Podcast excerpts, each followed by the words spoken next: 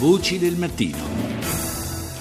Cambiamo argomento, è arrivato il momento di accendere le caldaie e per proprietari e inquilini è anche il momento di pensare alla manutenzione periodica. Dal 15 ottobre le norme sono cambiate ed è necessario un nuovo libretto per capire cosa c'è di nuovo e come comportarsi per non incorrere in sanzioni, anche piuttosto salate. Paola Cortese ha intervistato Antonio Panvini, direttore tecnico del Comitato Termotecnico Italiano che ha contribuito a stilare la normativa. Le nuove norme valgono per tutti gli impianti di climatizzazione estiva ed invernali, ma il passaggio dal vecchio libretto al nuovo eh, può avvenire alla prima visita di controllo manutenzione programmata. Quali sono le differenze con la vecchia normativa? Innanzitutto che il libretto è unico per tutte le taglie d'impianto.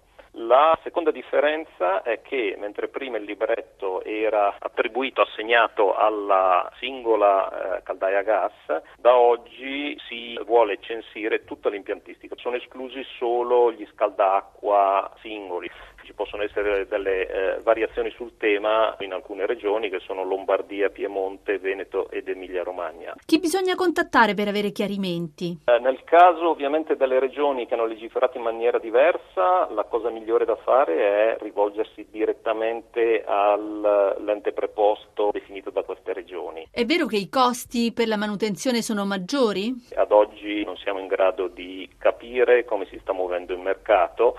Teniamo presente che il libretto è comunque presente nelle nostre case da parecchio tempo, dal 1993, quindi c'è un mercato ovviamente che si è abituato. Sicuramente la complicazione o eh, in alcuni casi la necessità di ricorrere al tecnico per la compilazione del libretto eh, potrebbe eh, portare a qualche variazione dei costi.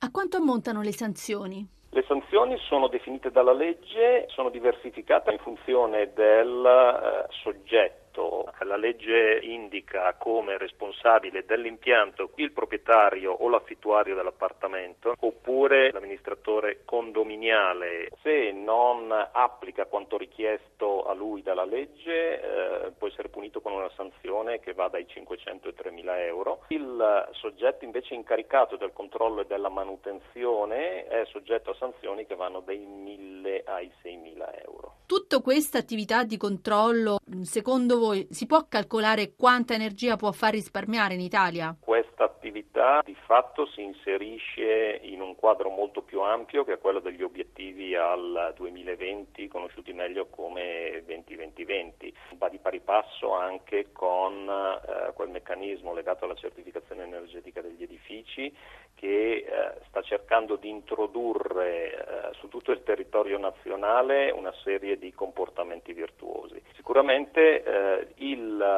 censimento dell'impiantistica presente sul territorio nazionale aiuta anche a capire qual è il livello di efficienza eh, dell'impiantistica stessa